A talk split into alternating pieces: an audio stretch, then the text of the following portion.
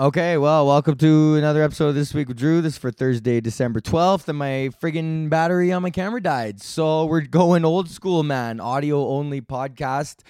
Uh, yeah, hopefully fucking uh, you listen to it or like it. But, anyways, yo, let's start the show. Big Drew and the motherfucking audio. I got no video for my shit. The battery died, and I'm out of luck in it sitting around doing no good is my camera. And uh, oh, oh, the rapping is ending. Oh, hello, hi, welcome to another episode of this week with Drew. This is for Thursday, December twelfth, two thousand nineteen. Ooh, you put the fucking five bucks in the VLT.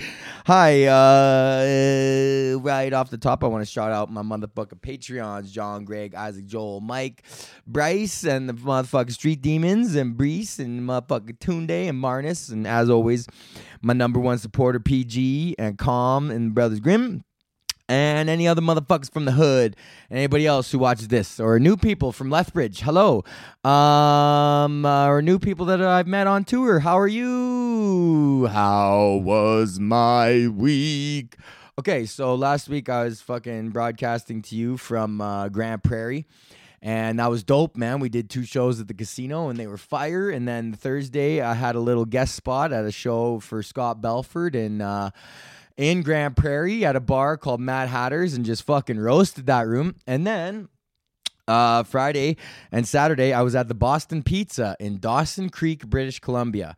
And I was driving up with Claire Belford, who was my opener this trip. And she was like, Have you ever been here before? And I was like, No, I don't think I've ever, I can't remember being here in Dawson Creek before and I uh, and then I drove in and I saw the Chances Casino, and it all came flooding back to me that yes, I had indeed been to Dawson Creek before, and it did not go well. I went there with Dan Clark, and he just got absolutely wasted before the show and fucking just just doing crowd work for like 20 minutes and just pissed off all these old ladies. Like to be honest, the the the show was set up for complete failure. It's a giant slot farm, man. Just all these farm like just slots just laid out like a farm and then they put the little stage like in the corner, but there's no like no partition to indicate that this is like the end of the casino and the start of the showroom. It's just a little stage, and then there's people like along the side of the wall in the corner that are gambling that don't have to pay. There's no, you know, there's no way to hold the door. There's nothing like that. So we went there and uh, whatever. It was a cold call too. I think Belford hooked up the number, and then I fucking went there and yeah, Clark just ate a big dick doing drunken crowd work, and then I, and it's all people who are gambling anyways. Like it's just it's hostage, like surprise comedy. like if you're there is something seriously wrong with you, if you're just out and then a comedy show starts and you're like well i guess i'm just doing this now. Like if i was out doing something and then I just and then i didn't know and then a comedy show just started i would just leave. I would be like i didn't sign up for this. I don't want to be here. But fucking people are just like it's so weird that some people like well okay well i guess this is just what we're doing now. And then the comedian starts doing crowd work and then gets mad at you when you're not answering. It's like you're just eating dinner. and now it's like, well, my name is John and I'm a pipe fitter. Like what? like what the fuck?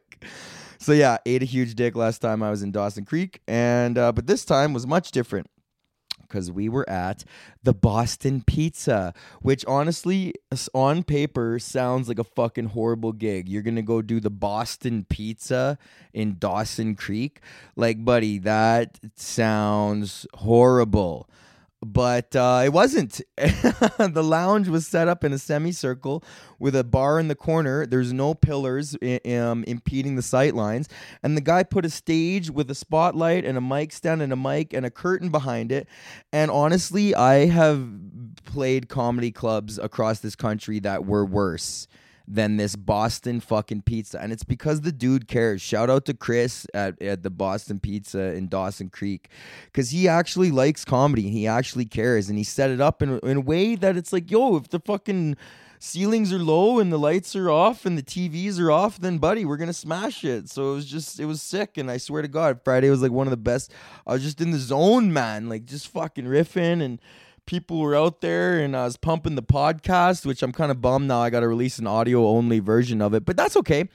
Um, so then Friday was good, and then Saturday all the shows went well uh, for the whole week. Well, the Tuesday one in Grande Prairie was fucking hard because there was nobody in there. But I knew there's always one show that's a fucking stiffy, and then sure enough, Saturday crowd comes in and they're a goddamn stiffy but it was still good. Like it was still fine. But man, it's just every crowd gets the show that they deserve, you know? Like fuck, if you're gonna be a stiff audience. But yo, the, on Friday I forgot there was this bald fucking guy. And I swear to God, he was just sitting the, right in the front, like right in the front. He had his arms crossed and he was looking ahead the whole time. He wasn't looking at the stage. He was just like looking straight across the table at his girlfriend the whole time with his arms crossed and like whatever. Like I'm killing it, but it's like it's hard, man. Like it's hard to not focus on the fucking one guy who's not laughing. You're like, what the fuck is going on? Like this whole place is dying and you're just sitting here. So it's like this it's almost distracting, you know? You're like, so eventually I was like, yo, bro, like, are you a cop? Cause that's usually the people like cause he was kind of muscly and he was bald and he was stoic. And I'm like, bro, like usually it's fucking cops just hate me because I'm so joyful about smoking dope and they're like so mad that they can't do anything. like they just get so fucking choked and cops hate me so much. Um but it's mutual, man. Fuck the police. Motherfucking snake and mongoose. So then, whatever, I started ripping on this fucking guy, and then he tried to like get me back, and uh, I'm just like, "Are you a cop?" He's like, "I don't know. Are you a panhandler?" Like it's like indicating like trying to be like, "Oh, comedy is panhandling," and I was like, "Fucking right, I'm a panhandler, bro. I'm making 200 bucks a minute right now." it's like, yo, honestly, if you're at a comedy show and you're gonna try to throw like a shot at a comedian, like all you have to realize is like you better real like you better have more than one ready to go because I've been doing this for fucking eleven years, buddy. Like I got a fucking you got one bullet in the chamber and I'm loaded up like Rambo with fucking clips ready to blam on you. And you ain't think I never gone toe to toe with a fucking bald looking cop at the front row? Fuck, buddy. So I just started torching this guy. I honestly don't even remember what I was saying, but everyone was like, oh, and I was like, yo, you think you could catch me, motherfucker? I'm out here every single night. And whatever. And then I kind of roasted him a bit. And then I got back to the jokes and it was all good. And then fucking he um he was still like not laughing or whatever and then i made a couple more remarks and i'm like i was like why is my joy not infectious to you sir?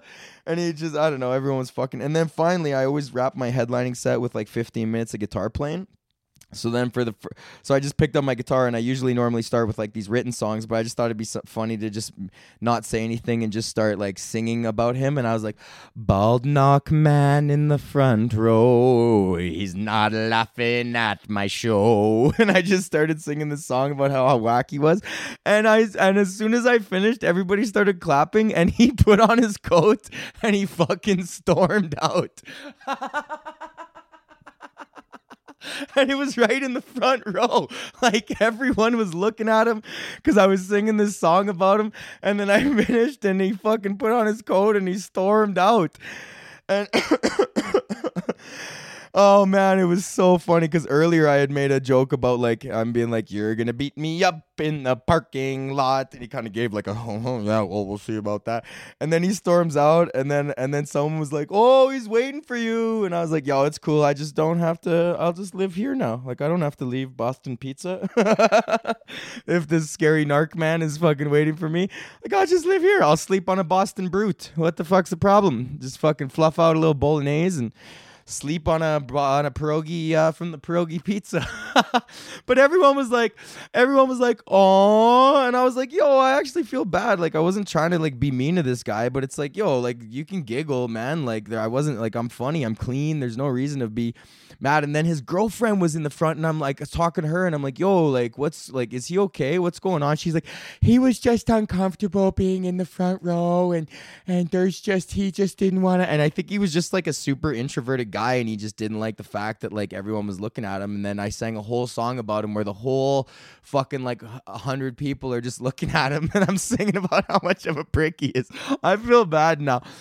Oh man! And then he stormed out, and then everyone was like, "Oh!" It was it was kind of funny.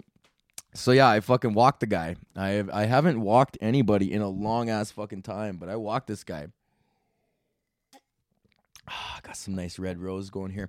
Yo, this reminds me of old school this week with Drew. I don't know if anybody's been listening since the first inception of this podcast in like 2010, but I used to just lay on my bed and just fucking yell into the microphone before I sat in my chair and yelled into the into the fucking uh, camera. But here I am now, man. Um. Okay. Good. So that was how was my week, and then I came back from Lethbridge. Oh, and then I came back from Lethbridge, and fucking uh, Sunday, I was at Empress, and that was sick. Re- regular Edmonton room. Stopped off at the my old stomping grounds. The Druid man saw Goitz. Fuck, bro. The manager of the Druid, now Urban Tavern, whatever, this bar in Edmonton. He was there, and I was there when I first started too. It was crazy. It was like Benjamin Button. Like here we are, ten years later, standing in the exact same place on Earth, doing the exact same fucking thing. It's like, does anything really ever change? I don't know. Fuck. Because it's like me and this guy, and we worked together 10 years ago, and here we are working together 10 years later doing the exact same fucking thing. I don't know. I guess things change, but it was kind of trippy to like just think about. It's like fuck, man. Like I'm like Doctor Manhattan. Yo, I've been watching The Watchmen on on HBO. If you haven't watched The Watchmen on HBO on Crave, buddy, this show is fucking crazy. If you're a fan of the original 12 editions of The Watchmen or the compilation graphic novel, this thing is like it's real tight, man. Like it does not it's it's it's it's a unique and original while still maintaining the universe. And Dr. Manhattan is fucking he looked kind of weird when they did the reveal, but fuck man, it's a pretty sick show. Um, I've been watching that, and I also watched Survivor, bro. I've been watching Survivor again, and uh, they ejected this guy for being a fucking creepy Me Too toucher. This fucking guy, he got a warning. He's the first guy to ever be ejected from Survivor in 39 seasons. But he was creeping on some of the girls at night. He was like snuggling up on them and gripping them up and stuff to the point where they brought it up and they're like, "Hey, yo, this is your official warning." And then apparently at the end of the episode, fucking last night, they just showed some like black card, like title card. It was like Dan was removed from the episode after another incident occurred with a not a not a cast member and off camera. So this guy was creeping on like the microphone lady or the sound like camera lady or the fucking one of the producers or something just can't stop. These old guys are just stuck in their fucking ways and they literally don't even see anything wrong with it. Like grabbing your shoulder or gripping you up or fucking touching your hair, uh, like unconsenting. They literally. Because their uh, their uh, view of the world is so objectified, like everything is an object to them. So they're like, "Well, what? I'm just fucking got you had a little fucking hair. I give give you a little fucking pat on the ass." Like they truly don't see anything wrong with it, and it's so fucking good that these dudes are on their way out, man, because like it's so uncomfortable.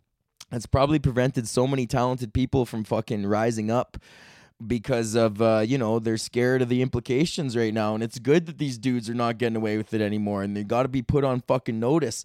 And i think they definitely are and like it must be so hard for some creepy old pre-two guy to fucking get a new assistant and he's like ah back in the day i used to just and now he has to be like treat her like a person.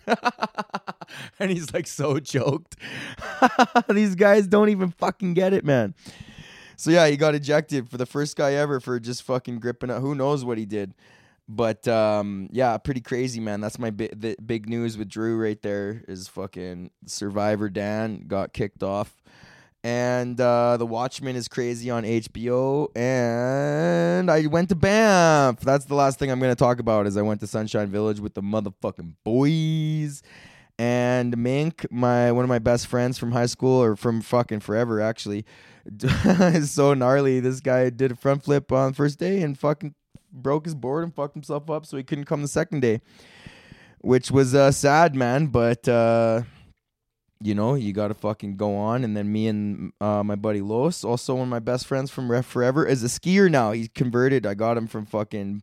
Well, he did it himself, but man, boarding is just so bad. It's so hard for you, man. Like it's just hard on your body. So he's a skier, and then we just fucking shredded like two skiers just out there, just ripping, man. Holy fuck.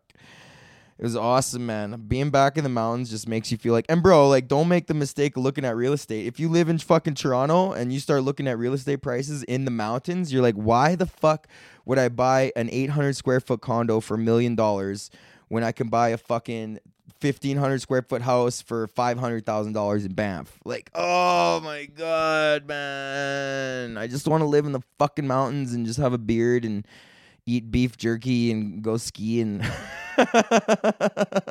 Fuck, man. um, okay, well, yo, sick. Uh, this has been uh the audio version of this week with Drew for this week, and then next week I'm back, and I left my fucking battery charger in Toronto, so we'll run her back again. I'm anticipating very low engagement on this episode, but that's okay.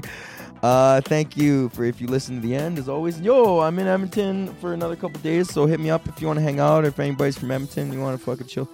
Uh, hit a brother up.